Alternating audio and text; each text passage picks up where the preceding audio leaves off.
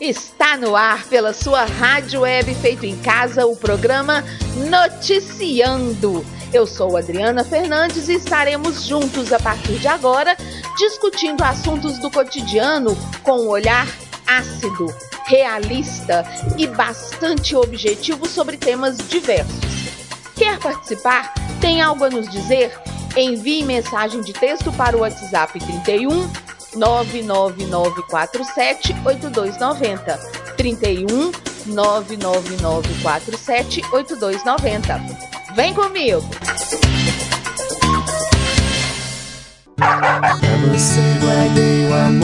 Adote um animal de estimação e apadrinhe um bichinho ou um protetor de animais na sua região. Se não conhece, busque no Google e doe dinheiro ou ração com regularidade, pois todos os dias animais são resgatados em estado deplorável. A Rádio Web Feito em Casa apoia a adoção e posse responsável de animais de estimação. Pra você guardei o amor que nunca soube dar o amor que te vivi sem. Rádio Web feito em casa. Plantão BBB 21. Será que corrigiu? Quem tá nas lives comigo tá me ouvindo bem? Alô, câmbio. Bom, ao que parece, sim. Rogério me ouve bem na live. Agora sim, me perdoem. Até parece que a pessoa não está um ano fazendo esse trem, não se prepara com uma hora de antecedência e não tem jeito. Vai dar uma falhinha, uma falhazinha. Bom, nós estávamos então falando de BBB. E aí eu tava falando sobre o BBB, sobre o retorno da Carla, emputecida com toda essa questão. O Rogério falando aqui, né? A Sara se queimando a cada dia, porque eu tava falando da Sara chorando, chorando, chorando de hipocrisia. Mas voltando aqui um pouquinho para a perspectiva da Carla sobre eu queria muito chamar atenção para essa questão da diferença entre alguém falar mal de você de uma maneira deliberada, de uma maneira maldosa, e alguém expor o que pensa a seu respeito, que é direito dela. Que é direito da pessoa. Ela tem direito de pensar mal de você, sim. Ela tem direito de falar mal, sim. A gente não é esse poço de perfeição. E a gente também não é essa coisa inocente que, mesmo quando a gente faz mal, é sem querer. E daí? E daí?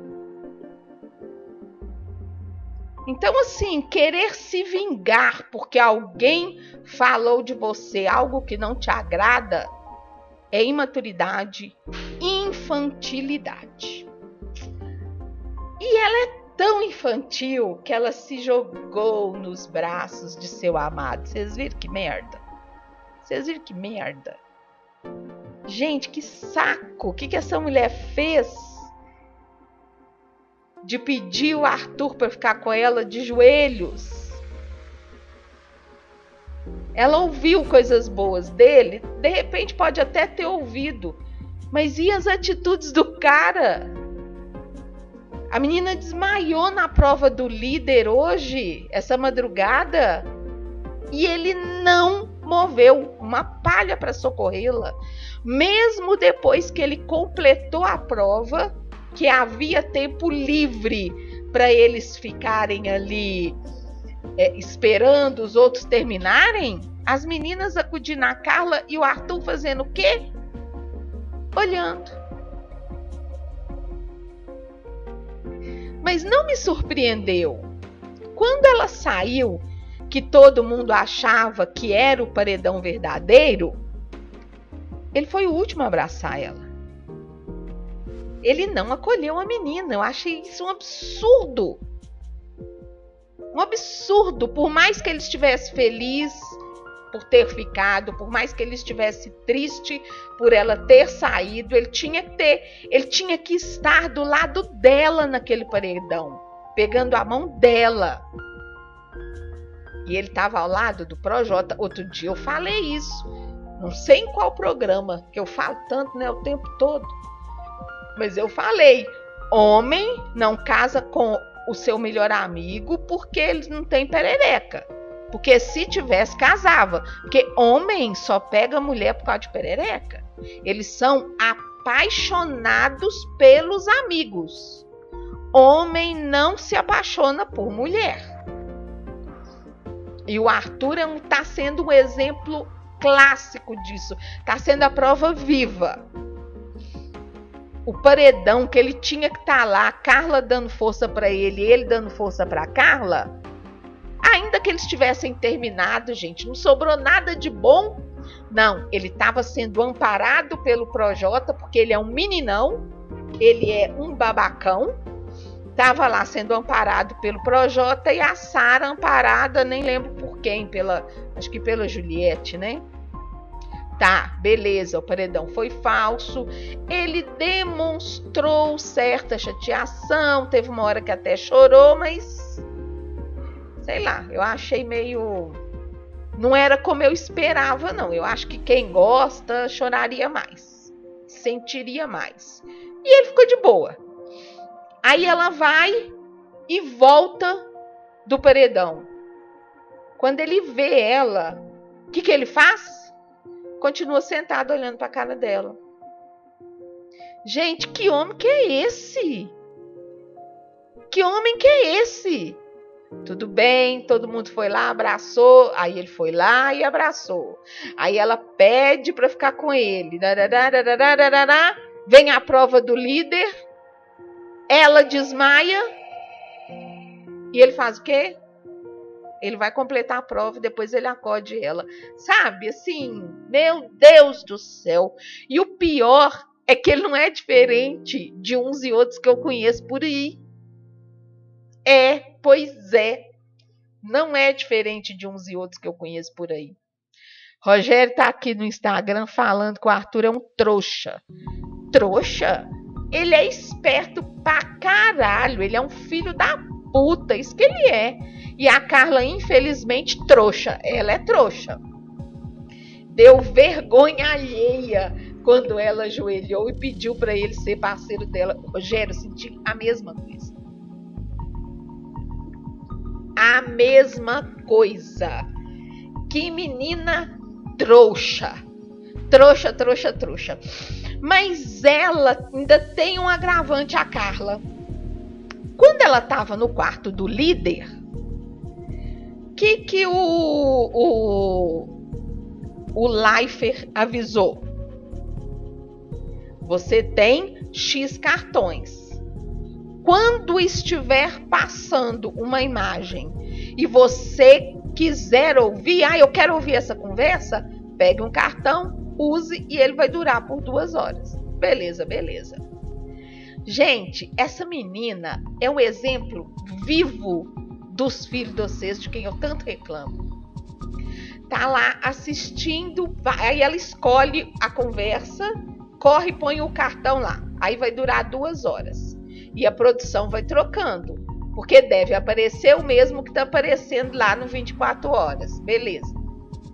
Aí ela, toda dona de si, porque vocês que têm 30 anos, vocês acham que vocês é gente, e ela toda cheia de si, a produção, fulano vai dormir agora, põe aí na conversa de fulano, vocês estão me prejudicando. Gente, uma bagacinha daquela dando ordem na produção do BBB? Vai a merda! Vai a merda! E várias vezes eu ouvi ela reclamando. Várias vezes eu vi ela dando ordem.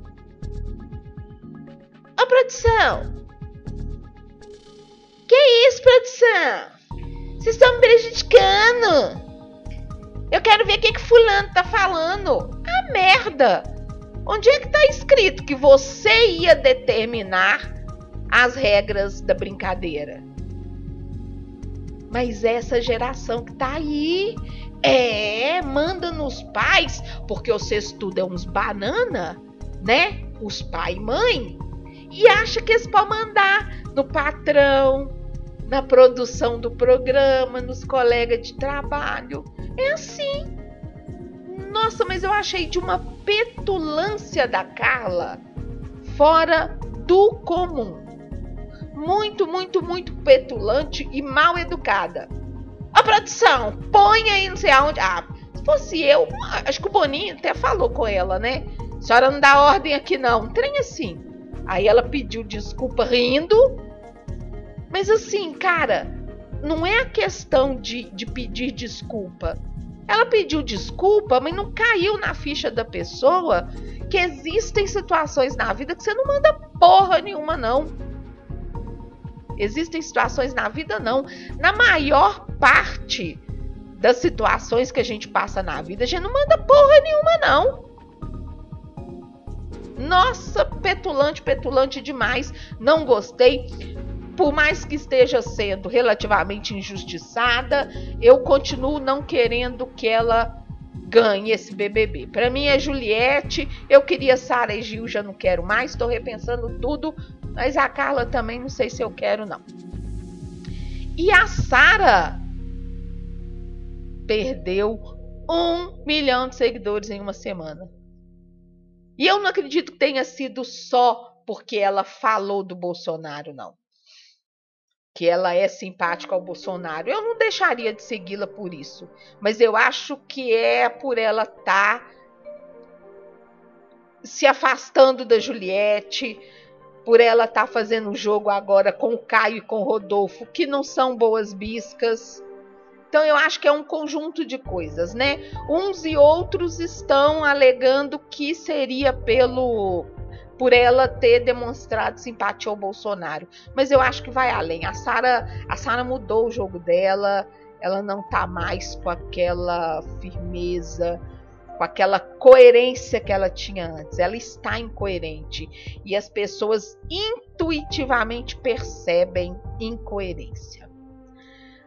Rogério tá falando aqui, Rogério Comédia. Se fosse ele, ia gastar os cards com as mulheres na piscina, no banho, menos a VTube. É, meu filho, ia ficar tocando punheta. O que, que você ia fazer vendo a bunda das mulheres com 24 câmeras em cima de você que você não pode nem coçar o pinto?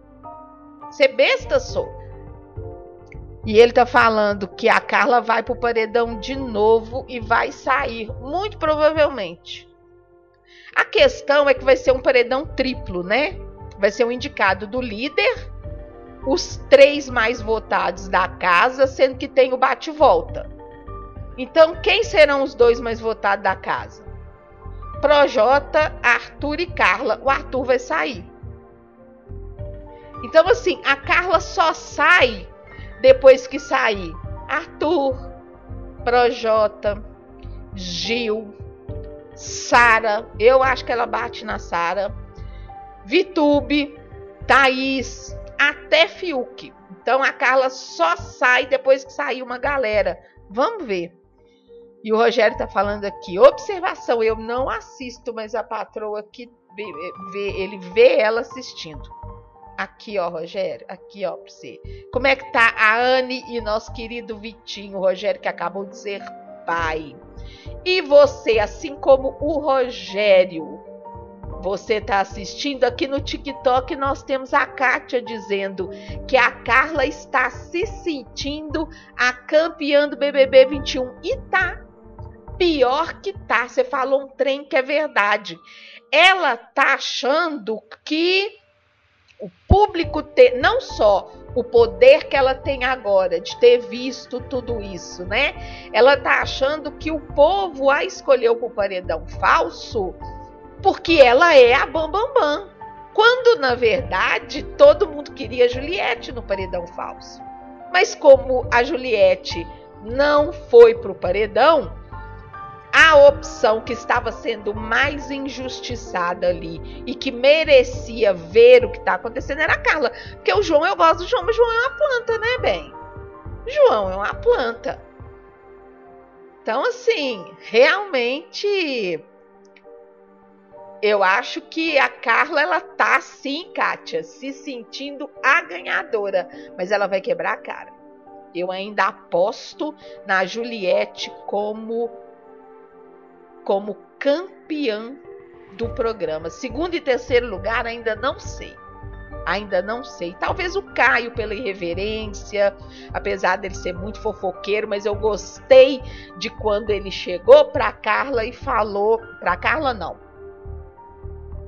não lembro para quem ele falou, se foi para Carla ou se foi para os aliados dele, que tá, ele pode até ter errado, mas é a percepção que ele tem dela.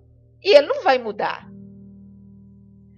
Diferente do da Sara, diferente da Vitube, que arregaram. Até o Projota regou. O Caio não regou, não. Então, de repente, o Caio possa crescer aí e entrar aí no meu segundo ou terceiro lugar atrás da Juliette. O Rogério está falando aqui que até a Globo queria Juliette no paredão. Com certeza, com certeza. Chata pra caralho a Juliette, chata pra caralho, mas tem sido a mais coerente. E agora o Caio tá, como eu falei, tá demonstrando uma coerência. Enfim, vamos ver no que vai dar esta bagaça. Você está ouvindo o programa Noticiando, na rádio web feito em casa. Notícias. Muito bem, as notícias de hoje, meus babies, tá babado, babado, babado, babado. A primeira notícia de hoje é do jornal Estado de Minas, do portal UAI. E diz o seguinte: dono de bulldog perdido terá que indenizar casal que o encontrou. Dono de bulldog perdido terá que indenizar casal que o encontrou. Os animais, para o direito brasileiro, ainda são considerados objeto. A coisa está mudando. Tá mudando mesmo nos últimos meses, então teve um avanço tremendo, mas ainda são considerados objeto, bens.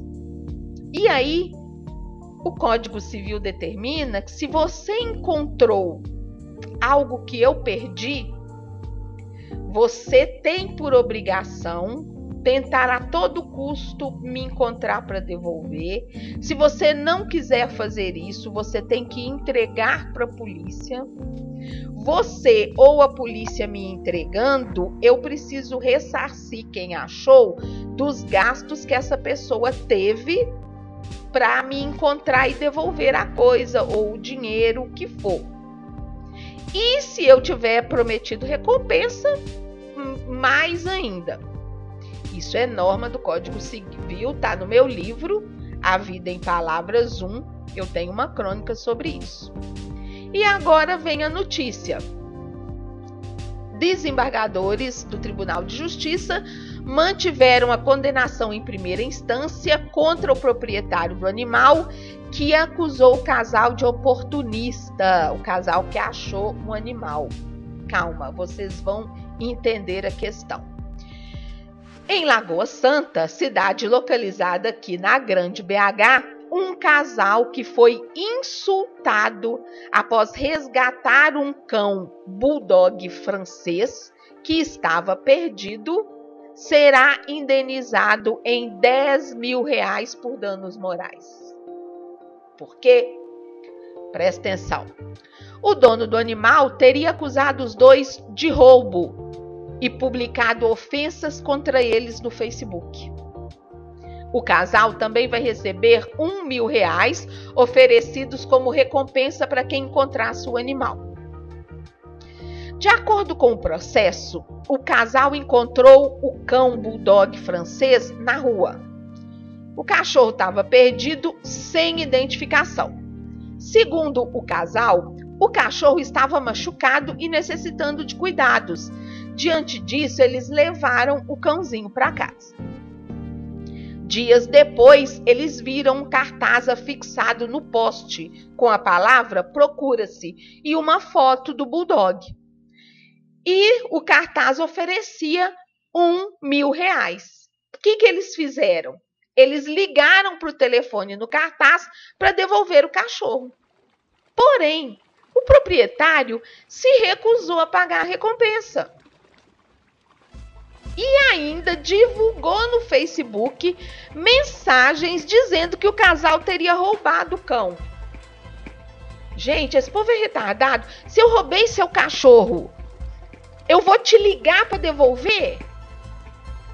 Presta atenção, né? É, essas ofensas de Facebook, de TikTok, de Instagram, extremidade nos nervos. E a gente avisa, cuidado com as coisas que você fala. Ó, 10 mil de indenização. Bom, sendo então acusados de terem furtado o cão sem receber e sem receber a prometida indenização, o casal ajuizou uma ação contra o proprietário do cachorro, buscando a reparação pelo transtorno causado. E como eu falei, a lei garante. A decisão da primeira instância condenou ao pagamento dos mil reais prometidos e ainda em 10 mil reais por danos morais em razão das ofensas que foram proferidas contra eles, chamando eles de ladrões e tudo mais. O dono do animal, claro, recorreu da, da decisão, afirmando que no processo, afir, perdão, afirmando no processo que nenhum dos comentários que ele fez foi suficiente para gerar dano à personalidade do casal que encontrou o cachorro. Gente, você não tem que gerar, tem coisa no direito que você não precisa provar o prejuízo. Se eu te aponto nas redes sociais como ladrão, safado, é o suficiente. Eu não tenho que provar prejuízo nenhum. Você já prejudicou a minha imagem. E aí a defesa, mas eu acho que é mais mesmo como argumento para não dizer que não recorreu, alegou que nada do que ele disse teria efetivamente causado prejuízo e que, mesmo sabendo que o animal estava sendo procurado, o casal que o encontrou demorou muitos dias para devolvê-lo. O desembargador, que então julgou o recurso, reiterou que é indiscutível que o conteúdo das mensagens foi ofensivo e direcionado ao casal que resgatou o animal. Ele disse ainda que não se pode negar que a situação gerou sim constrangimento, ainda mais por se tratar de cidade pequena. Com certeza. Abre aspas. Neste contexto, entendo ser inegável o cometimento de ato ilícito pelo réu que extrapolou o direito constitucionalmente assegurado de liberdade de expressão na medida em que, ofendeu a honra e a imagem dos autores. Fecha aspas, analisou o magistrado. Diante disso, ele manteve integralmente a sentença que, no total, determinou 11 mil reais, mil de promessa de recompensa e 10 mil por indenização por danos morais ao casal que encontrou o cão. Fica a dica. Primeiro, você prometeu recompensa, você tem que pagar. Se tivessem gasto alguma coisa com o veterinário, também teria que ter sido ressarcido para de ficar sujando os outros na internet. Esse trem da H, esse trem da pobre, problema. E é muito problema. 10 mil. E só o dono que proferiu as ofensas foi condenado porque o casal não entrou contra pessoas que porventura compartilharam e curtiram porque reiteradamente a gente lê sobre indenizar as pessoas condenadas por indenizar alguém por ter compartilhado algo falso a respeito delas, por acasos de gente condenada por ter curtido algo que era falso. Mas eu brigo demais naquele Facebook. Nesse Facebook. Nossa, como eu brigo. Pedindo o povo pra. Gente, outro dia estamparam a cara de sujeito, estuprador, não sei o que, não sei o que, não sei o que. Eu li tudo. Não tinha link de notícia, não tinha link de polícia, não tinha matéria em jornal, tinha nome e sobrenome do sujeito. Como se nós fôssemos retardados mentais e não soubéssemos a quantidade de gente linchada Brasil afora por notícia falsa. Teve um caso de um rapaz que foi linchado, não sei se foi no Rio ou aqui em BH, não lembro ao certo agora. Ele foi linchado porque, mas não chegou a morrer não, mas ficou muito machucado alguém chamou a polícia e ele foi socorrido a tempo. Uma filha da puta de 14 anos espalhou na rede social dela que o cara teria é, é, assediado ela sexualmente, chegado às vias de fato, ou seja, estuprou a menina. E antes que a polícia investigasse, a população caiu de pau. Porque nós não é besta, nós tem um ódio nas ventas que nós quer matar todo mundo. Pois é. E a polícia salvou esse cara de ser morto. Ele teve a casa pichada, arrombada, aquelas coisas que a gente sabe que acontecem. E no final das contas, a polícia descobriu que a menina estava mentindo. Como nesse caso do cachorro, que o dono acusou o casal de ter roubado o animal e não foi isso que aconteceu. Fica a dica, viu? Chuchuzinhos. Fica falando mal dos outros na internet, não que tem da Gai.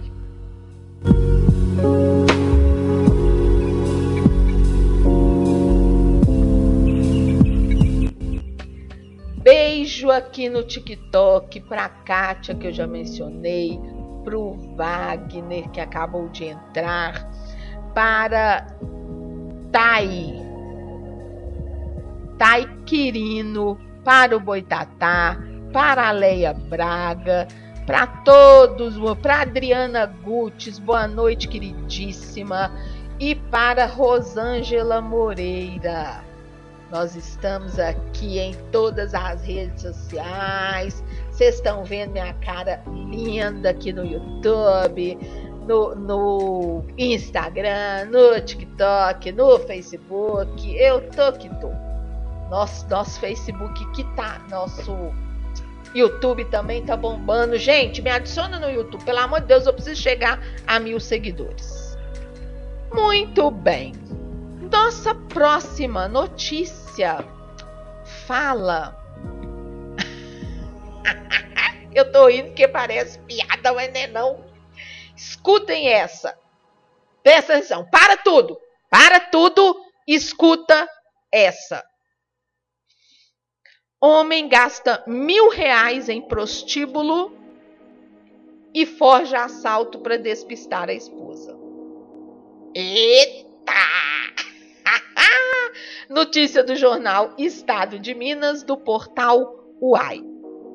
Rapaz procurou a polícia para relatar que havia sido roubado em Belo Horizonte, mas acabou entrando em contradição e assumiu falsa comunicação de crime.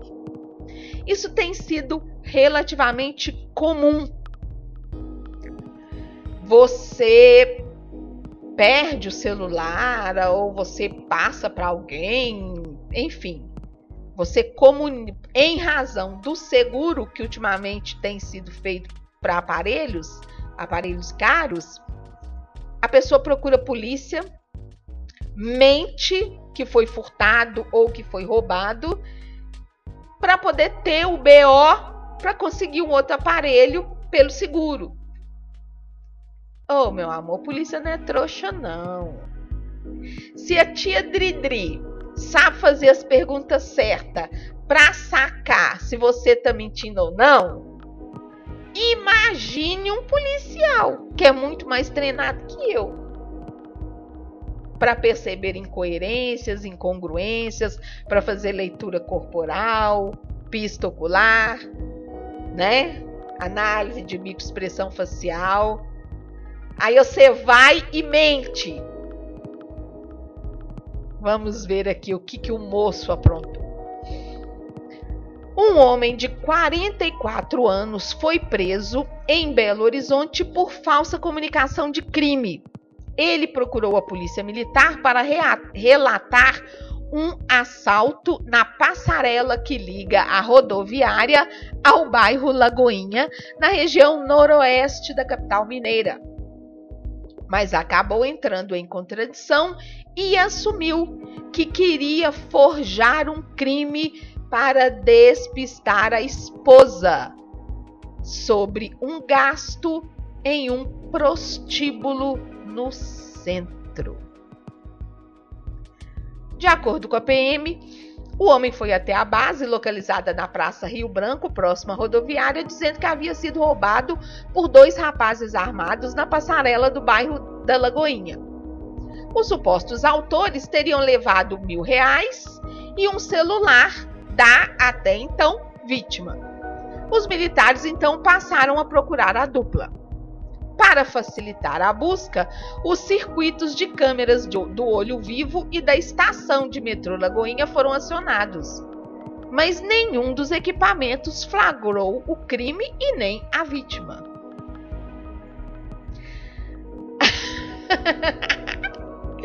Gente, desculpa, mas tem que rir, né? A pessoa é muito inocente. A cidade só falta ter câmera nos banheiros.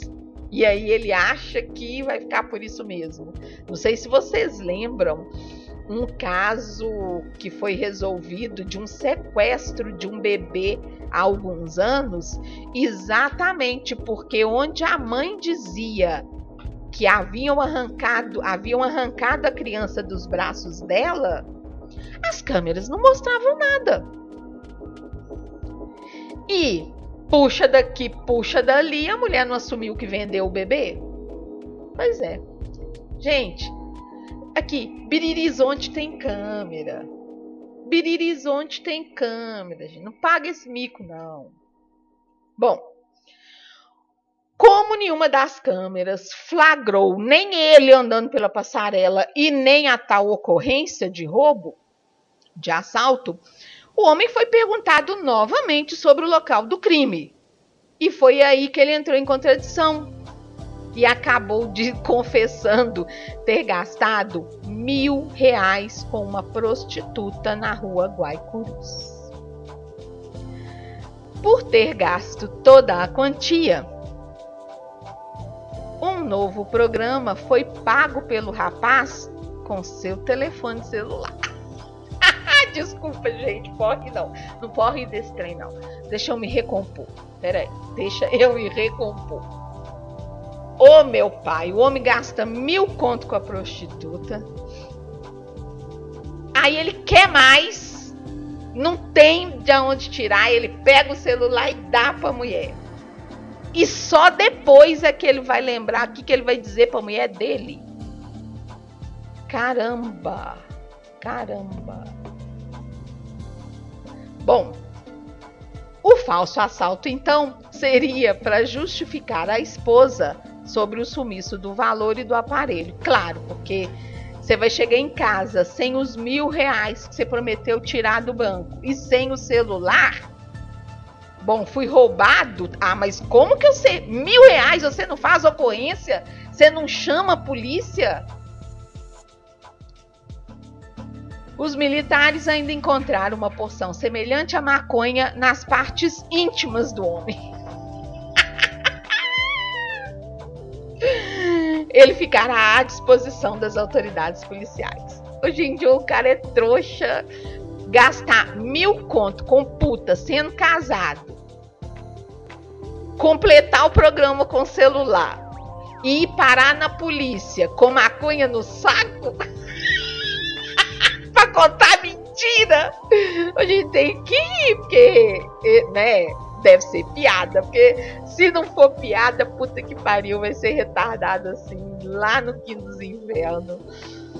Acontece o seguinte: quando a gente mente para a polícia sobre uma ocorrência que não houve, você está mobilizando o aparato policial ou algumas vezes até o aparato judiciário em alguns casos para algo que não existe.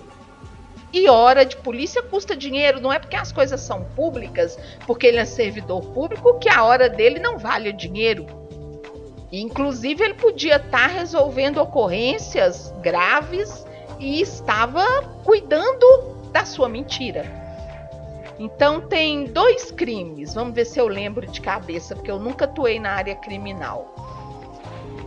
Um dos crimes é a denunciação caluniosa, que é isso que ele fez. Falso, mobiliza a polícia, ele faz uma denúncia falsa tem um outro crime que não está vindo aqui é muito bem a cabeça, não. Mas são dois crimes nos quais você pode incorrer quando você dissimula, quando você mente sobre uma ocorrência e mobiliza polícia e ou justiça para cuidar disso. Aí com certeza, na hora que foram então detê-lo pela denunciação caluniosa, foram revistá-lo e ainda acharam. Maconha no saco do sujeito é escroto demais. Eu dava tudo! Eu dava tudo para ver esse homem chegar em casa. Vocês têm noção? Se você fosse a mulher dele. se você fosse a mulher dele. Tami Souza, que chegou aí no Instagram. Se você fosse a mulher desse homem. Gente do céu. Eu sou muito. Sabe, você sabe qual é o problema da gente ser bem resolvida? É que a gente não passa por cima de certas coisas. Eu sou tão bem sozinha. Eu fico tão bem sozinha. Não ter um namorado ou não estar atualmente casada não me impede de fazer nada que eu gosto, dentro e fora de casa, que para ter alguém do meu lado eu jamais aceitaria uma mentira dessa. E tem mulher que passa por cima desse tipo de mentira com a desculpa de filho, ah, porque sem ele eu não consigo manter a casa, sabe? Agora você vê se eu vou ficar com um homem que me comeu mil contos para comer outra. Ah, sinceramente. Sinceramente.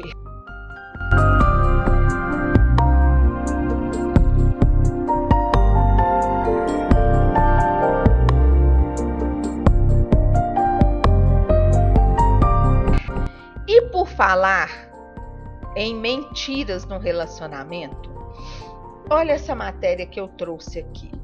Justamente, ela, o que, eu, o que essa matéria vai relatar, que é um, um caso entre um homem e uma mulher, evita justamente mentira. Só que não é algo, pode até parecer, mas não é algo sem um certo planejamento e organização, não. É o seguinte: de portas abertas. A atriz conta como deixou de romantizar a monogamia para viver desejos livremente numa relação aberta com o marido eu já li muito em, em tanto em livros específicos quanto em reportagens sobre casais que optaram por ter um relacionamento aberto até para evitar isso que eu acabei de falar, a mentira. Você não consegue ser fiel e você se obriga a mentir para o seu parceiro, para sua parceira. E aí? É um inferno essa vida. Então, algumas pessoas mais corajosas buscam outras que aceitam viver um relacionamento aberto e que têm o mesmo tipo de pensamento. Em consultório, eu atendia muito casal, é, muito casal assim, muita, muito separados, não, não juntos não. Eu já atendi muito homem, muita mulher com muito peso na consciência por trair o parceiro ou a parceira. Sim, acredite, homem trai e trai com peso na consciência, alguns pelo menos, e ainda que acredite que tenha sido, entre aspas, levado a isso pela conduta fria da parceira, ainda assim trair incomoda o cara. Ou a mulher, no caso, dos que eu atendi em consultório. Mas não conseguem parar. Ora, o que eu sempre penso quando eu vejo esse tipo de solução, viver um relacionamento aberto, já que eu não consigo deixar de te trair, é que, primeiro, não pode ser entre um casalzinho de namorado. A gente está se conhecendo, a gente ainda não tem cumplicidade suficiente para que eu me sinta amada por você a ponto de não ter ciúmes. Então, eu não é o tipo de saída que eu aconselho para quem não tenha um relacionamento sólido para quem não tem uma, um relacionamento de confiança bastante estabelecido. Sim, conseguimos estabelecer essa confiança. Temos um relacionamento sólido o suficiente? Meu amor, deixa as penas voar. Deixa as penas voar. É assim que seu casamento sobrevive? porque vocês sabem e fingem que não sabem que a traição do seu marido mantém seu casamento. Porque se não fosse as escapadelas que esse homem dá, ele não te suportava. Ou ele não suportava ficar sem sexo igual vocês ficam. É, a gente sabe disso. Há décadas atrás, a revista Veja soltou uma matéria imensa sobre traição feminina e o quanto a traição da mulher estava segurando os casamentos. A mulher é muito carente, o marido é muito seco, ela encontra no amante o acolhimento que o marido não dá. Em compensação, ela não quer perder a condição financeira que o marido lhe permite. E aí ela arruma um amante, passa a ser querida e amada e desejada, e o marido pagando as contas, e com certeza também ele deve ter amante dele. Então, assim, que ter outros parceiros mantém casamentos, isso já acontece, ó, desde que o mundo é mundo, entre aspas. Alguns mais espertos, ao invés de fingir que não sabem, optam por abrir a relação. E como nesse caso que eu vou ler aqui, com bastante sucesso. Então eu vou falar na primeira pessoa porque é a fala da atriz, tá? É, é do portal UOL, do caderno Universo. Eu não sabia se seria capaz de viver um relacionamento aberto. Sempre fui possessiva, tinha minhas inseguranças, medo de perder meu marido. Mas eu tinha que tentar, mesmo sabendo que seria difícil. Quebrar qualquer padrão é muito doloroso, ainda mais um padrão de comportamento emocional que está enraizado na nossa sociedade há tanto tempo. Até me aprofundar nos estudos sobre a história da mulher e do, patriar do patriarcado em 2015, eu não pensava sobre isso e nem sabia direito o que era um relacionamento aberto, como funcionava. Foi meu despertar para o feminismo e para as questões da mulher que me fez rever meus moldes e pensar sobre eles. A gente aprende que só existe uma maneira correta de se relacionar: o casamento heterossexual, monogâmico e para a vida toda. Fomos ensinadas que a monogamia é o normal. Ela nos é imposta, a gente não escolhe e não reflete sobre ela não questiona, aceitamos e pronto. A verdade é que a monogamia só existe para nós mulheres, pois os homens sempre a viveram de maneira hipócrita. Não por uma falta de caráter masculino, mas por causa de uma dinâmica na sociedade que tem uma permissividade para que esses homens não sejam fiéis às suas mulheres enquanto para nós mulheres a traição desde sempre foi punida com crítica e violência. Há poucos anos ainda éramos duramente penalizadas legalmente. Caso de adultério, né? Foi aí que me dei conta que eu não escolhi a monogamia. E pior, me fizeram acreditar que eu jamais conseguiria viver numa abertura. O que estou falando é sobre equidade de liberdade. Os homens, há centenas de anos, exercem a sexualidade e os desejos deles de maneira livre e impositiva. Já nós não. Nunca foi equilibrado.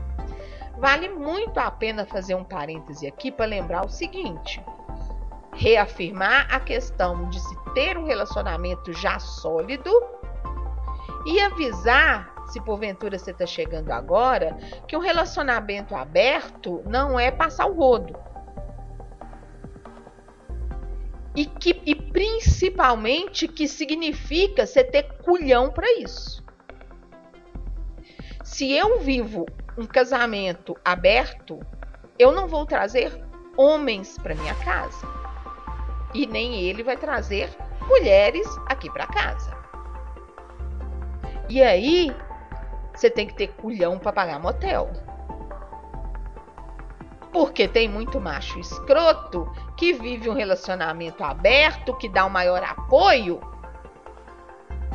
mas não tem um tostão furado no bolso.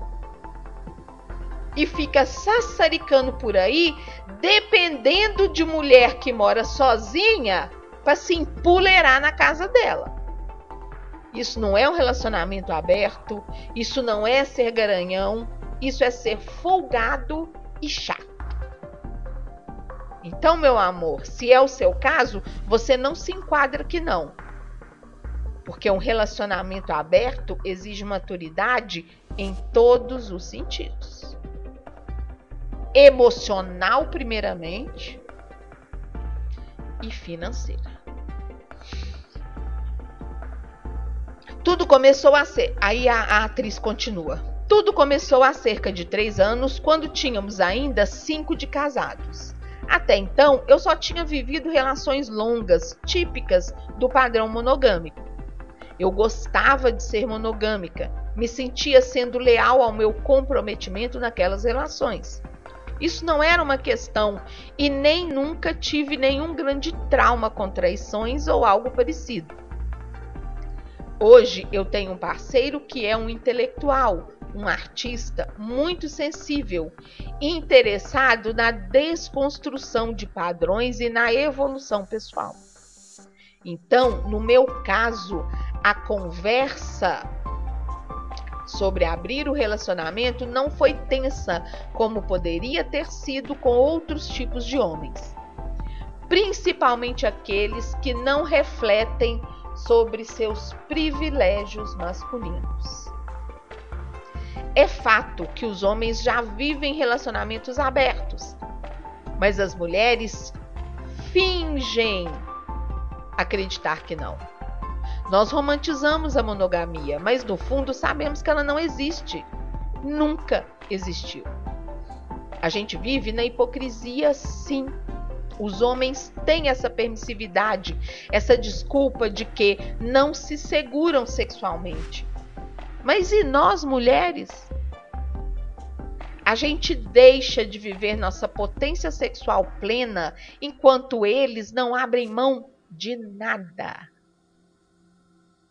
Quando você começa a questionar a desigualdade e quebra essa fantasia, fica tudo muito revoltante. Claro que há exceções. Há homens que são comprometidos com suas parceiras, mas é uma proporção muito menor. Foi depois de muita conversa que eu e meu marido começamos a experimentar. Tive que lidar com os ciúmes, a insegurança e o medo queríamos ver na prática o quanto era possível fazer isso depois de cinco anos de casados. Foi um movimento lento, cuidadoso, porque é muito difícil quebrar padrões. Ainda mais um padrão de comportamento emocional que está enraizado na nossa sociedade.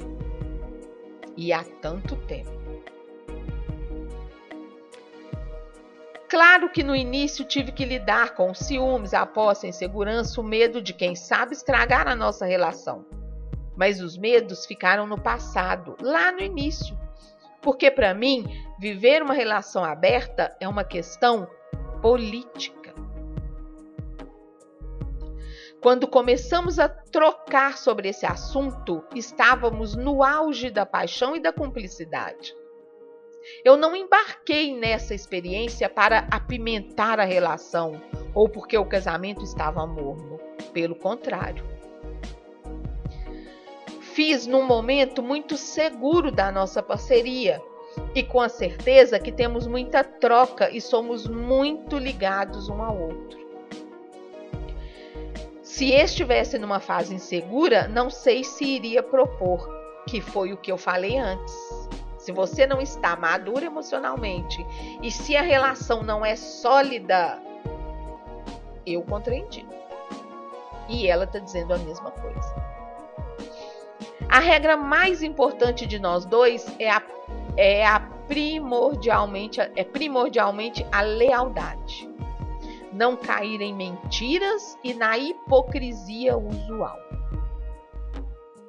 A grande diferença entre relações em que homens traem a vontade e relações abertas não é uma autorização para se fazer tudo apenas atendendo ao seu desejo e impulso. O ponto está na busca dos dois envolvidos manterem um diálogo franco e honesto Eis a única forma que acredito de se estabelecer uma verdadeira parceria no relacionamento amoroso.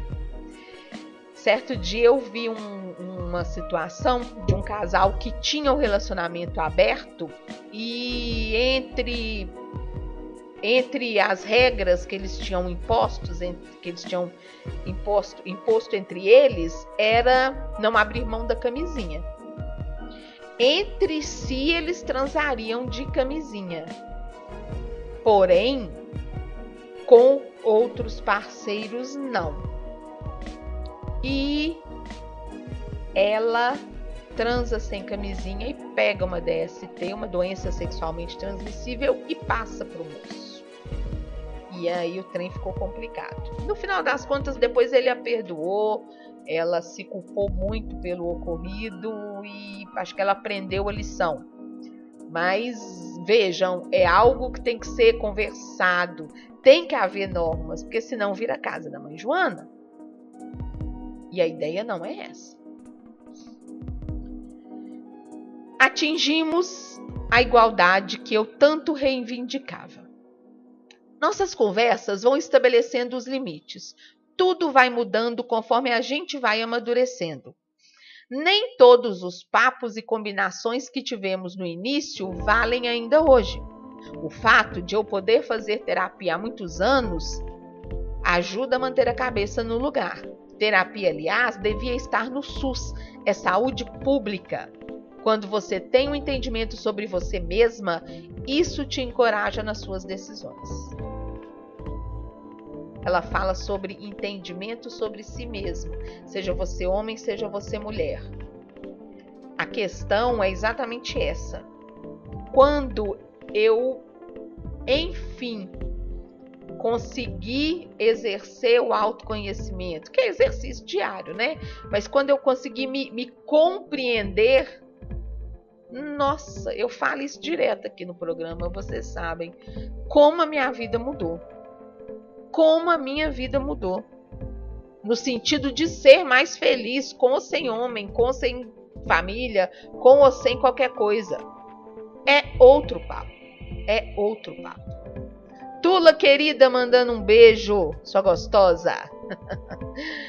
Bom, mas afinal ela continua. Acho que atingimos sim a igualdade que eu tanto reivindicava. Ninguém aqui está em desvantagem. É claro que o fato de não termos filho ajuda nessa dinâmica. Se tivéssemos, talvez não fosse assim, já que a mãe pode não ter tanto espaço e tempo para exercer a sua sexualidade. São decisões, né, escolhas que a gente faz na vida. Não é possível ganhar e ganhar e ganhar. É possível ganhar, perder e perder. Ganhar, perder, ganhar. Né? Não sei se temos a fórmula certa ou se daqui a um ano mudaremos o nosso relacionamento. Como todas as, as decisões na vida, nada é definitivo. A reflexão que eu quero fazer é sobre escolha. É a gente não ser obrigada a repetir um padrão só porque nos impuseram como sendo o certo. O que é certo? Quem disse? Será que o que nos é proposto é o que realmente escolheríamos se todas as cartas estivessem na mesa? Foi também por isso que resolvi falar abertamente sobre o assunto. Quero contribuir para esse debate. Não sou uma feminista radical, sou estudiosa do tema e tento colocar as minhas descobertas em práticas na minha vida. Ao fazer isso, levanto a reflexão sobre a escolha feminina e alerto o quanto muitas dessas escolhas podem estar sendo compulsórias. Gente, isso é isso que ela está falando é tão comum. A gente acha que fez uma escolha quando na verdade a gente está meramente repetindo um padrão. E um padrão imposto que parece que é escolha. E ela continua: tudo bem ser monogâmica, tudo bem repetir o padrão, desde que isso seja sua escolha. Abrir o fortalecimento, abrir o relacionamento nos fortaleceu. Isso é coisa que eu leio constantemente sobre relacionamentos abertos. Um ou outro acaba de desgastar. Mas aí cai muito no que ela falou antes, sobre o momento em que a relação está para se exercer essa abertura. Na maioria dos casos que nos chegam ao conhecimento, houve um fortalecimento. Quando converso sobre meu relacionamento aberto com outras mulheres ou até nas redes sociais, me chama a atenção o fato de que a maioria das mulheres compreendem quando falo sobre essa desigualdade histórica e estrutural entre homens e mulheres.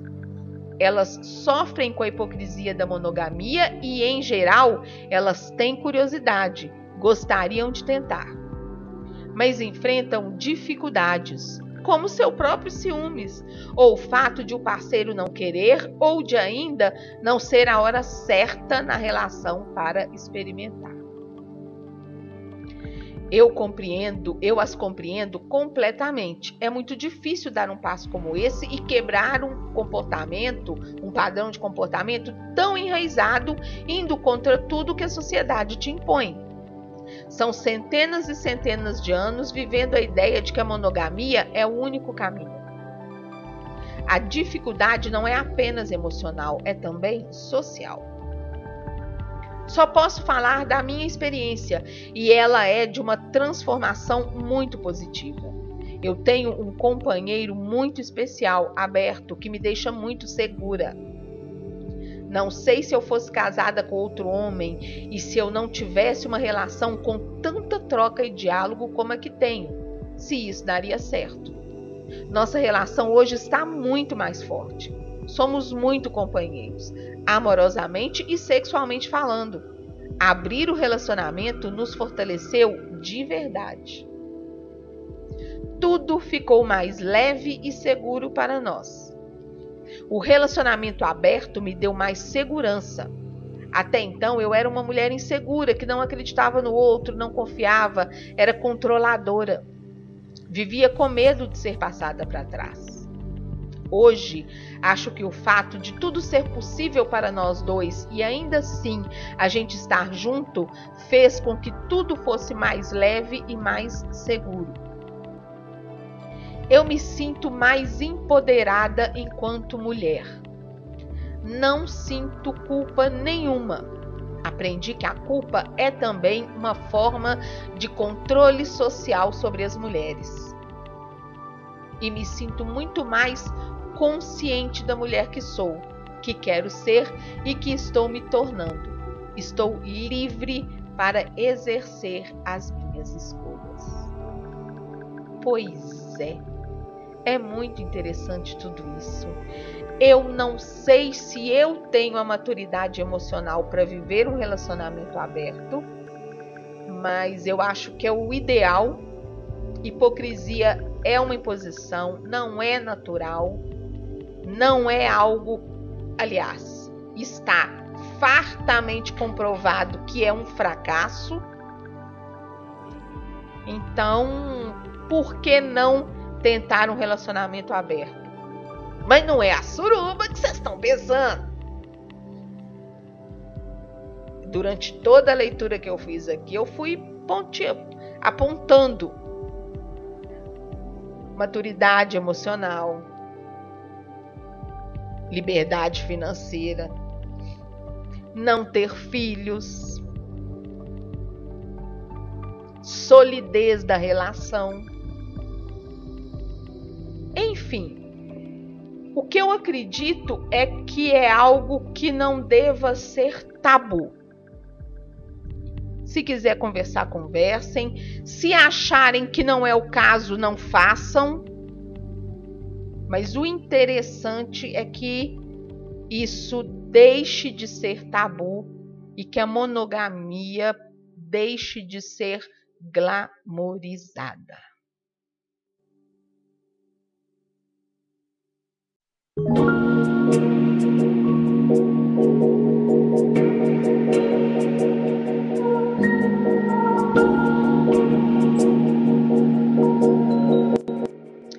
Beijo para Laura Teixeira. Beijo para Nath Rajão. Nath Rajão está aqui conosco. Beijo, querida. Tami Souza também. Tula, querida.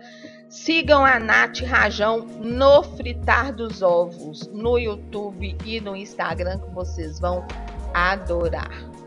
Dona Magali tá aqui, lá na notícia do, do moço do celular e da, da prostituta lá dos mil reais.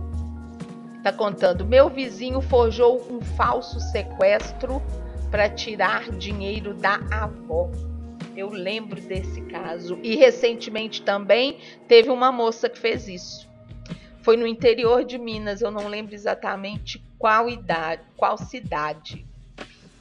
É, e aí, no caso que a dona Magali está falando aqui, ele foi preso no shopping, ligando, chorando para ela para poder passar o dinheiro para os sequestradores. Gente, que absurdo. É muita, é muita falta de vergonha na cara, né? Beijo para a queridíssima Clermen e beijo para a Le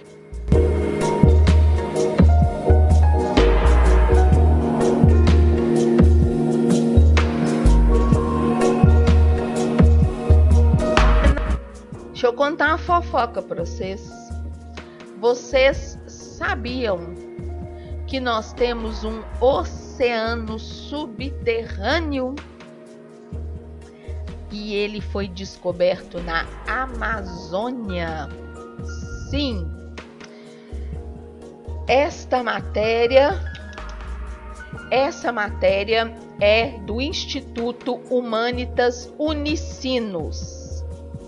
E você encontra sobre isso em outros sites também. Oceano subterrâneo descoberto na Amazônia.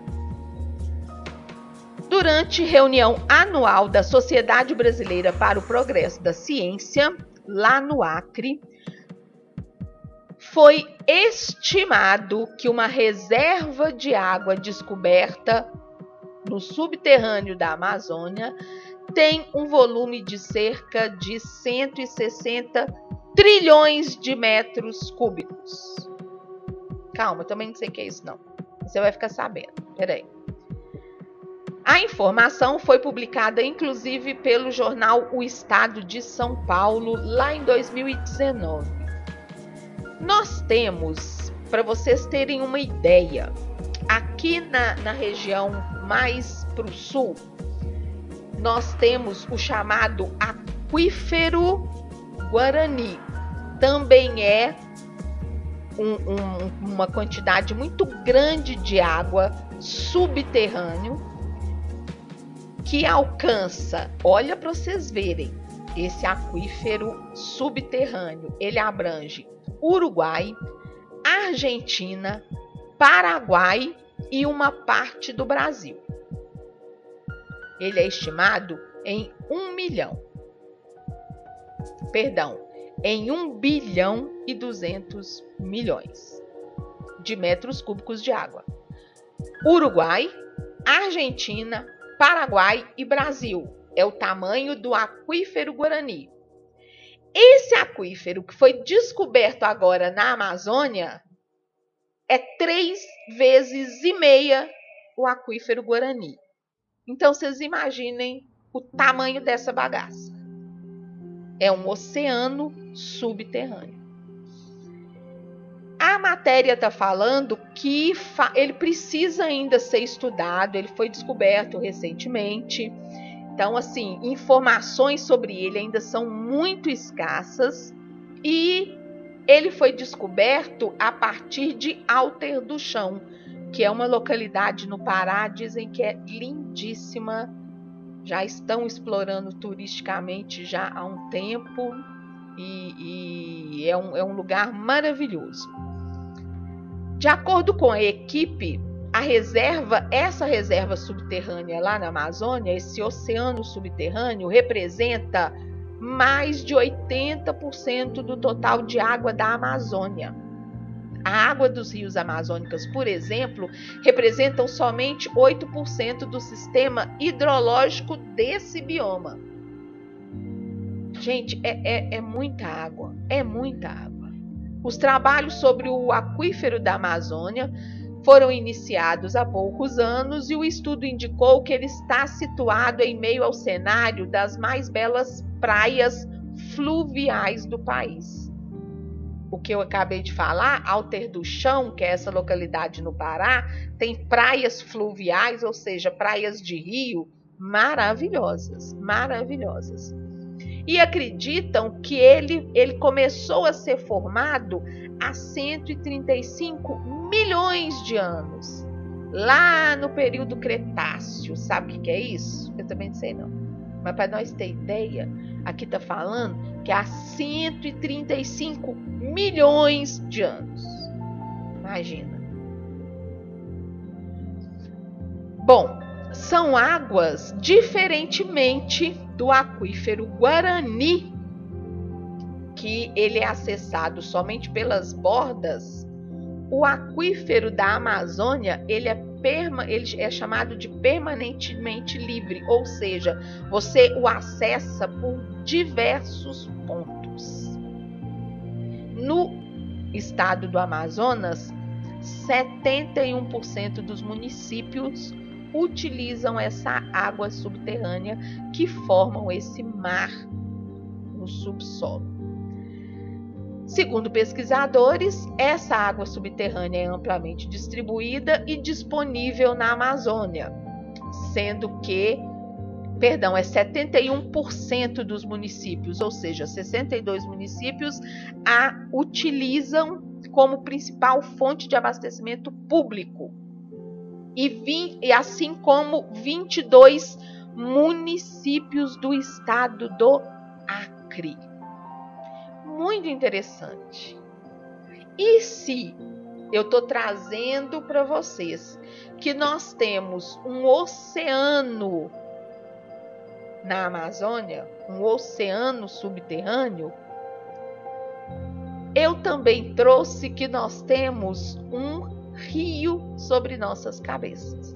É chamado de rio voador. Você também encontra essa essa informação em vários sites, tem até animações no YouTube muito interessantes sobre rios voadores. E eu achei essa matériazinha aqui mais tranquilinha para a gente ler no site Mundo Educação, do portal do UOL. Muito bem. Os rios voadores são uma espécie de curso d'água invisível que circula pela atmosfera. É o seguinte: aqui na região do, do Equador, um pouco mais para baixo do Equador, você tem os grandes desertos, você tem o Saara, você tem não sei o que, deserto da Austrália, e eles falam. E por que que no Brasil, na América do Sul, não há região de deserto como há em outras áreas nessa mesma linha ali entre o trópico e o Equador. Dizem que é porque existe esse rio subterrâneo que na verdade é uma corrente de umidade, uma corrente atmosférica de umidade que traz água para cá em forma de chuva, não permitindo então a formação de deserto.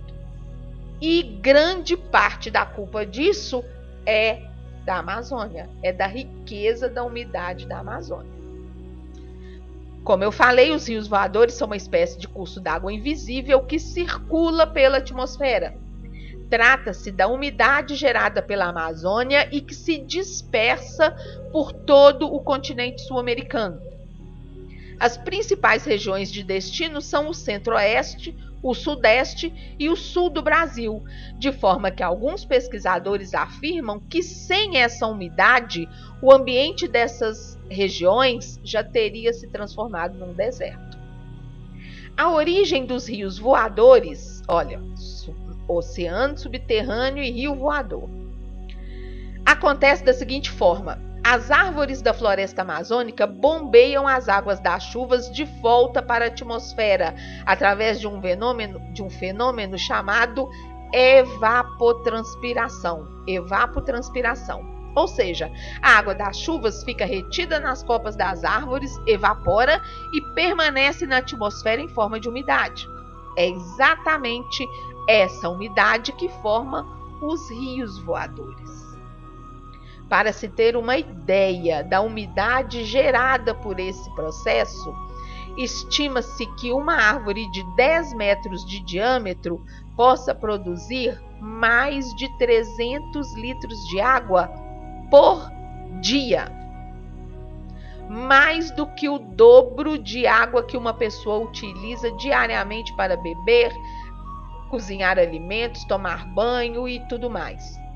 Uma árvore de 20 metros, por sua vez, pode bombear mais de mil litros de água por dia. É muito interessante, gente. Considerando que na Amazônia existem mais de 600 milhões de árvores, é possível se ter uma ideia da grandeza desse fenômeno. Alguns pesquisadores apuraram que os rios voadores contribuem diretamente na formação das nascentes dos cursos d'água que formam o grande rio Amazonas. Isso porque toda essa umidade gerada pela floresta é transportada pelos ventos em direção à Cordilheira dos Andes, um imenso paredão de quase 4 mil metros de altitude que funciona como uma espécie de barreira para as frentes úmidas. Ao barrar toda essa quantidade de vapor d'água, parte dela se precipita na forma de chuvas ou de neve, que vão contribuir para a formação de rios e nascentes de importantes cursos d'água da região da costa do Peru, inclusive aqueles que dão origem ao rio Amazonas.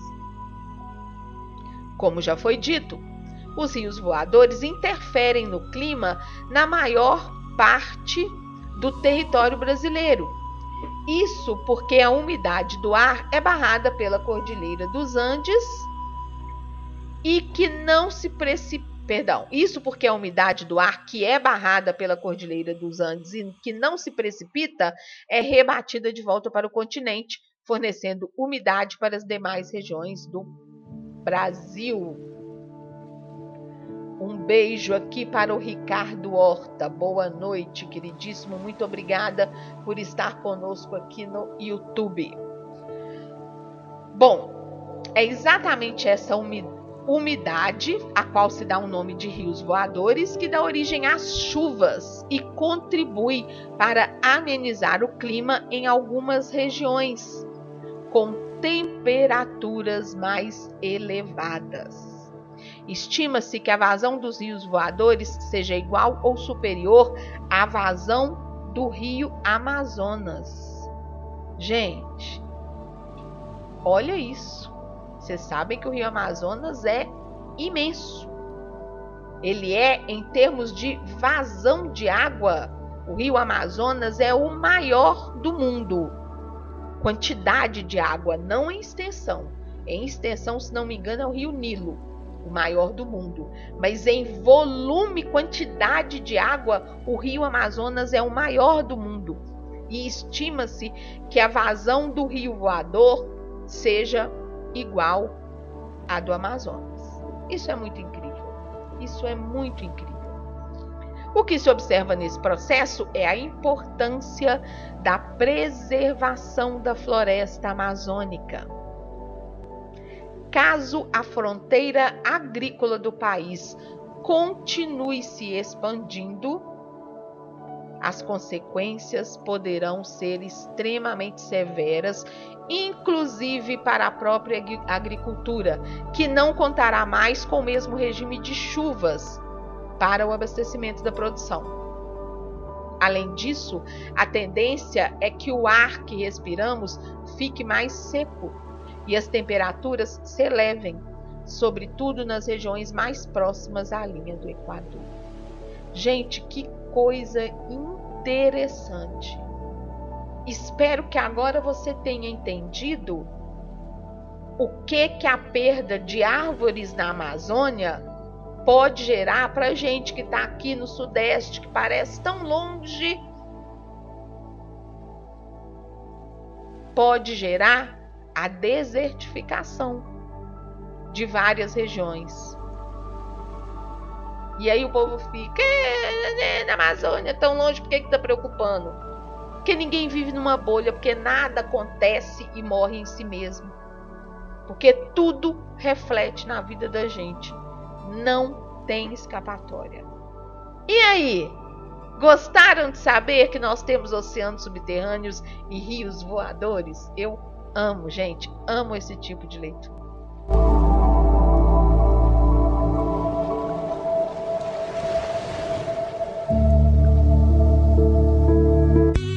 Make Hall Maquiagem Profissional para qualquer ocasião. Atendemos em domicílio em Belo Horizonte e Contagem. Agende seu horário e ouse ficar linda. 99739 8023 99739 8023. Make Hall Maquiagem Profissional. Pratique vida, pratique Pilates. No Bem-Estar Estúdio de Pilates e Acupuntura, sua saúde e bem-estar são prioridade. Atendemos no bairro Coqueiros, em Belo Horizonte. Agende sua avaliação pelo 98863 3553. 98863 3553. Invista em sua qualidade de vida. Bem-estar. Estúdio de Pilates e Acupuntura. Rádio Web feita em casa. Agradecendo a sua audiência, eu quero dedicar-te, gostou do português da pessoa? Dedicar-te uma música. Hoje nós vamos ficar com Raul Seixas, Mosca na Sopa. Eu sou a mosca que pousou em sua sopa.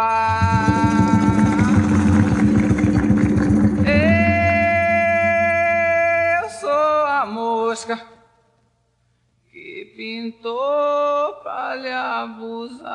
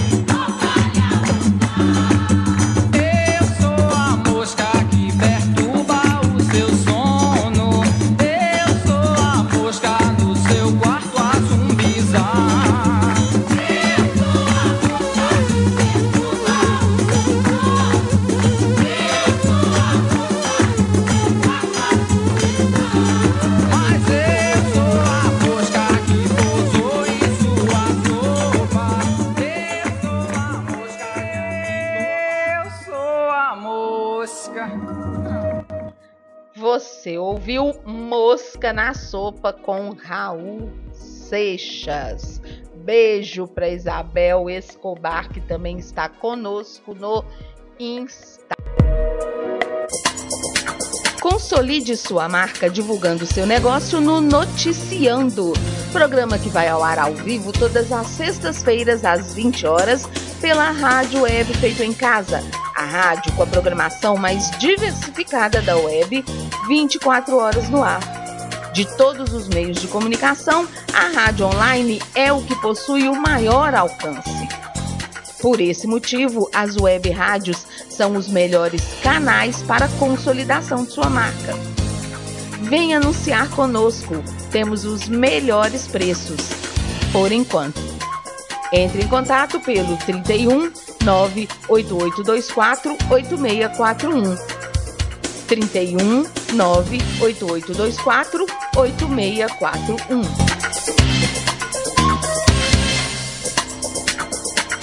Momento Terapia. No Momento Terapia de hoje, eu quero trazer para vocês o mito do amor materno. Quem me acompanha já deve ter visto no meu Facebook, algumas vezes eu já falei sobre isso. E hoje eu trouxe uma reportagem que vai nos permitir analisar um pouquinho sobre essa questão de amor materno, que é capaz de tudo, que uma mãe por um filho faz tudo, Bom, vamos lá. É uma matéria do jornal Estado de Minas, do portal UAI. Adoção de Vivi. STJ suspende liminar que devolvia a guarda da menina para a avó. Para quem não sabe, é uma luta na justiça, porque a criança foi colocada para adoção, agora a família de sangue está querendo Porém, essa menina já estabeleceu vínculos com a família adotiva. Houve uma decisão do juiz ou desembargador, agora não lembro, nós vamos ver aqui, para devolver a menina para a avó materna, para a avó paterna. E agora o STJ diz que não. Deixa a menina onde está enquanto a gente discute a questão. Seis anos após ganhar a guarda de Vivi, os pais adotivos vivem um impasse na justiça com a avó paterna da menina. Gente, vocês imaginam o quanto isso é doloroso, inclusive para criança. Inclusive para criança. Mas a questão é que o código, perdão, o Estatuto da Criança e do Adolescente, o ECA, determina que a criança tem que ficar prioritariamente com quem tem laços de sangue. Por isso que uma adoção demora. Você tem que saber se algum tio quer, se algum primo quer, se algum irmão mais velho quer, se os avós querem, se tiver alguém com laço de sangue que quer essa criança, ela não pode ser colocada para adoção. E alguns requisitos aqui que não foram muito bem observados nesse processo de adoção. Vamos supor, imagina que na época que você adotou seu filho, a avó estava sumida no mundo. Agora essa avó apareceu e ela não foi consultada na época e ela agora quer ficar com essa criança. Não ganha, mas entra na justiça e inferniza sua vida. Então, assim, há vários motivos para isso acontecer. A questão é que o juiz tem que ter muito bom senso e tem que observar o bem-estar emocional da criança, acima do financeiro, acima de tudo. Mas tem outras coisas aqui que a gente vai discutir também. Mais um impasse na decisão da guarda entre pais adotivos e a avó de Vivi, de nove aninhos. O Superior Tribunal de Justiça concedeu uma liminar, suspendendo a, a, decisão do Tribunal de Justiça de Minas Gerais, que determinava a avó paterna como responsável pela guarda da criança. Então agora ela volta a ficar com os pais adotivos. A história é a seguinte: aos dois anos, a Vivi foi retirada da sua família biológica em decorrência de maus tratos. Gente, pode parecer que não, ainda que existam casos de compra e venda de criança, ainda existem, bem menos do que antigamente, mas ainda existem. É muito difícil um juiz tirar uma criança de um pai e de uma mãe. A mãe pode ser a prostituta que for. O pai pode ser o safado que for. A justiça não tira se essa criança está bem resguardada. A mãe é prostituta, mas está fazendo, recebendo cliente em casa na frente da criança. Aí sim. Ah, a mulher sai para fazer os programas, deixa a criança sozinha. Minha filha, se você tiver sair para ir na igreja e deixar sozinha, tira tira entre aspas, né? É claro que vai ter que acontecer reiteradas vezes. Bom, então aos dois anos, essa menininha foi retirada da família biológica por causa de maus tratos. Ela ficou um ano no abrigo. Por quê? Porque estavam investigando. É, é a demora do processo que por um lado é muito ruim, mas por outro te resguarda de muita coisa. Ela ficou então num ano até que entrou para a fila de adoção e depois de mais algum tempo ganhou um lar da Carolina e do Manuel. A avó paterna entrou na justiça pedindo então a, guarda, a, a volta da menina para casa e ganhou esse direito. E a família adotiva então começou a travar uma luta judicial para conseguir ficar com a criança. Os pais do coração da menina lançaram uma campanha para tentar sensibilizar a justiça e reverter a decisão, chamada de Fica Vivi. A campanha vem chamando a atenção nas redes sociais. A petição está tá hospedada na plataforma change.org e conta com o apoio de um abaixo assinado. E aí eu quero entrar na questão do amor. Você realmente ama seu filho? Tenha ele nascido de você ou não? Porque se essa mãe adotiva ama essa menina, ela sabe que o melhor para ela é ficar com essa avó, com quem ela tem laço de sangue. Ah, Adriana, mas e se a avó foi isso, foi isso, foi aquilo? Gente, eu preciso partir do pressuposto que esta avó é minimamente equilibrada, senão o juiz e que o ambiente seja minimamente saudável para essa criança, senão o juiz não teria dado inicialmente o ganho de causa para a avó. Então, eu vou desconsiderar que essa avó, a mãe tudo bem, mas eu vou desconsiderar que essa avó não seja uma boa opção. E aí?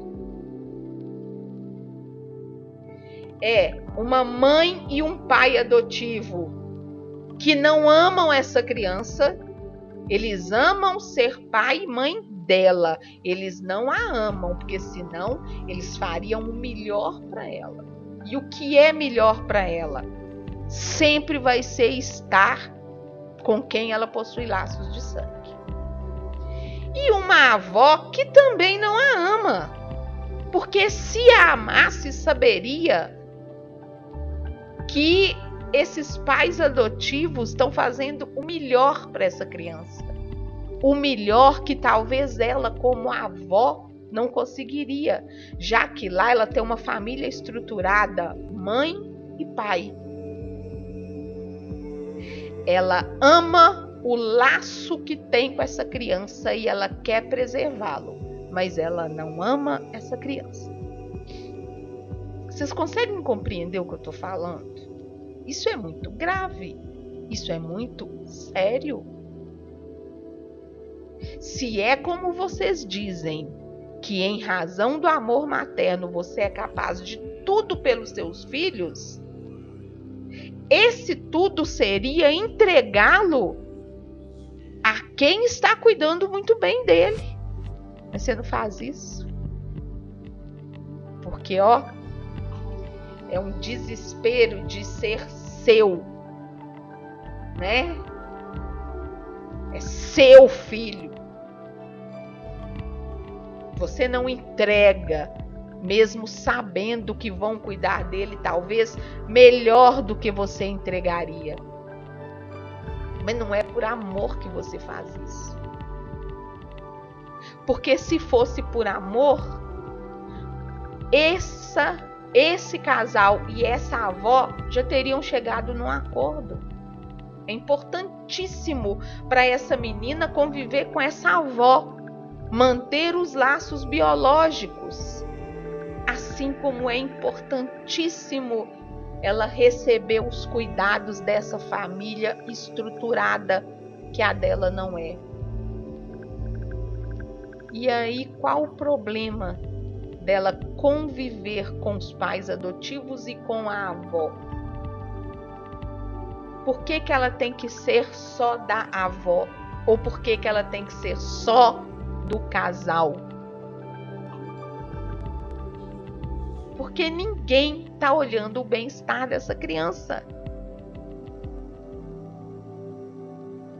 Tem um caso de duas mulheres, um caso já bem antigo, de duas mulheres que tiveram as crianças trocadas na maternidade e os neném com um ano e pouquinho foram destrocados.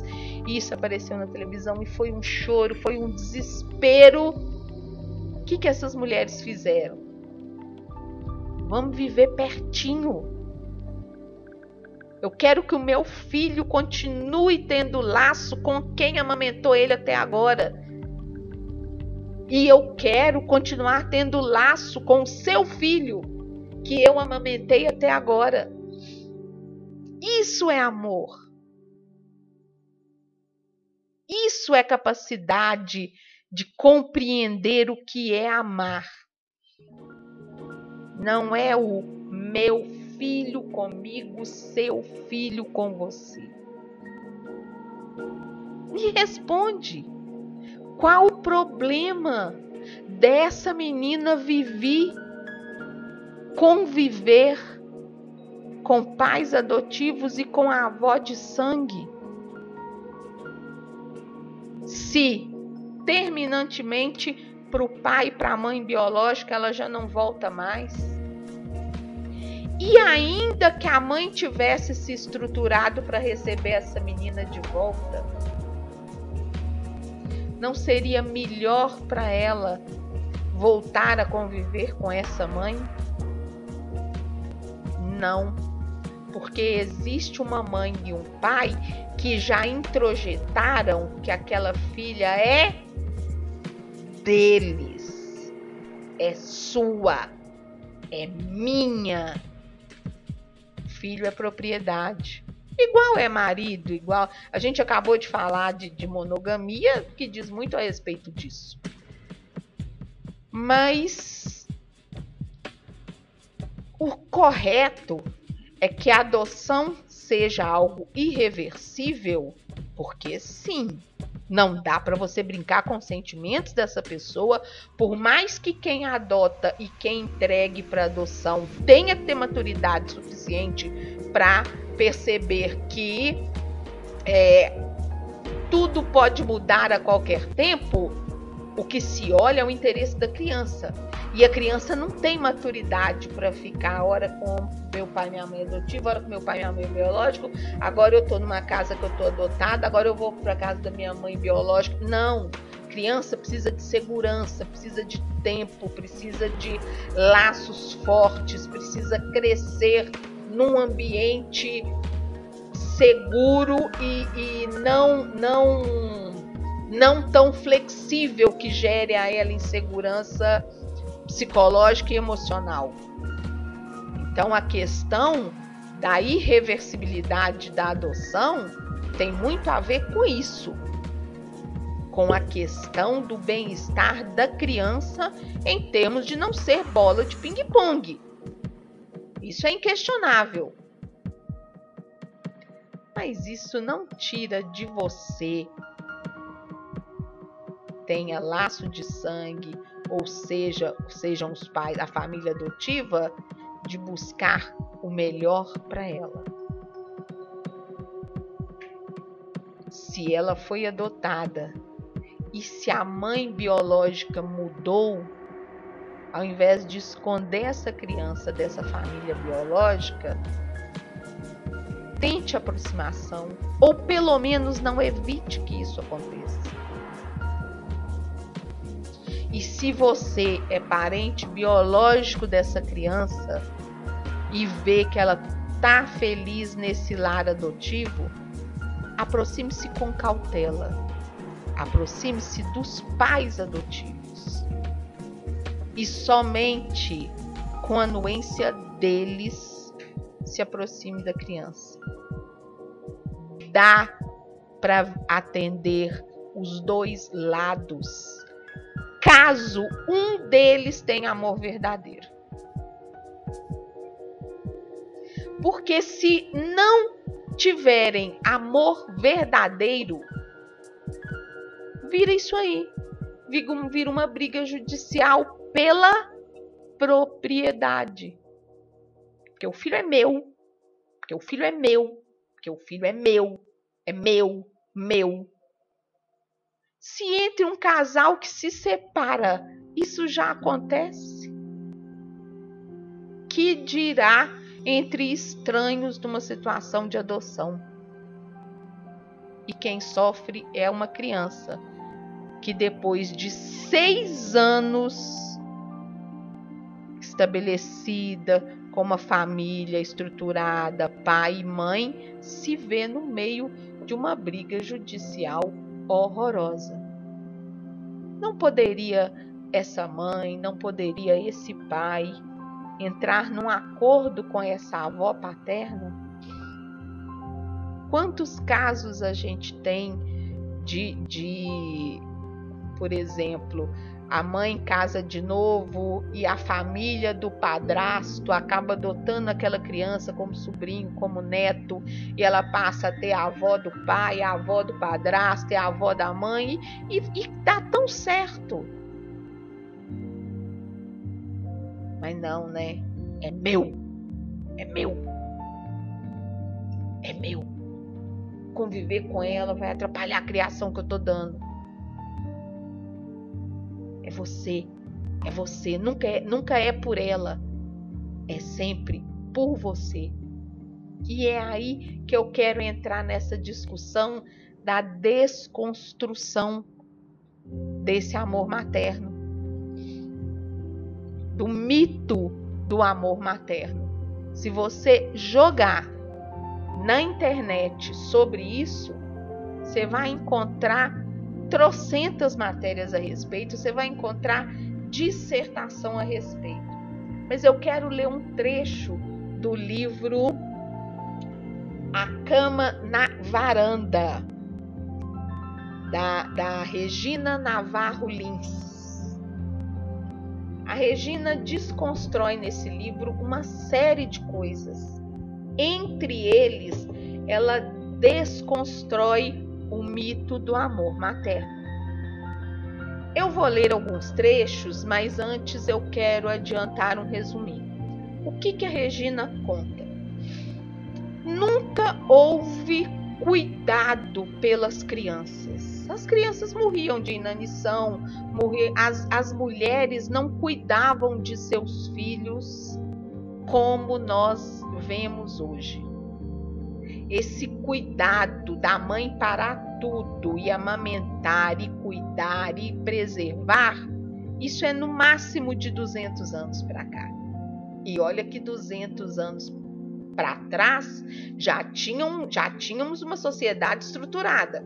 Não estou falando de viver como bicho lá na época das cavernas, não. Estamos falando de sociedades estruturadas que não tinham como padrão cuidado materno. Aliás, era até comum, se você tivesse um mínimo de condição financeira, de você entregar o seu filho para amas de leite. E a criança só retornava para casa aos três anos de idade, caso não morresse nesse período, porque mortalidade infantil era algo muito comum. Há casos de amas de leite que, para ganhar dinheiro, cuidava de tanta criança que elas eram enroladinhas no que a gente chama hoje de coeiro e eram colocadas o coeiro em pregos na parede, porque não tinha cama, não tinha berço e se deixasse no chão o rato comia. Isso tem na internet, vocês podem procurar que vocês vão encontrar. Pra gente é um absurdo. Bom, e a Regina então conta que depois da questão industrial, quando mão de obra passou a ser valiosa, que viram a impor o quanto demograficamente o prejuízo que representava para a sociedade a morte em grande escala de crianças, é que passaram a incutir na cabeça da mulher que ela devia cuidar dos filhos para eles morrerem menos porque para a indústria era melhor ter mão de, de, ter mão de obra, para o exército era melhor ter soldados, enfim. Eu vou ler aqui o, o trecho do livro na página 123.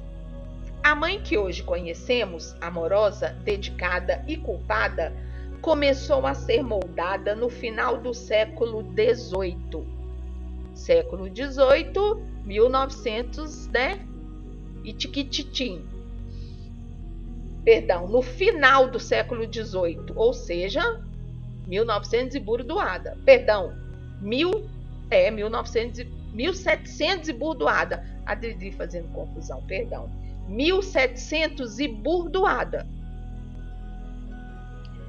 Houve uma revolução das mentalidades em que a imagem da mãe seu papel e sua importância modificaram-se radicalmente. Passados 200 anos, ninguém questiona o amor materno. Acredita-se que é um instinto, um amor espontâneo da mãe pelo filho.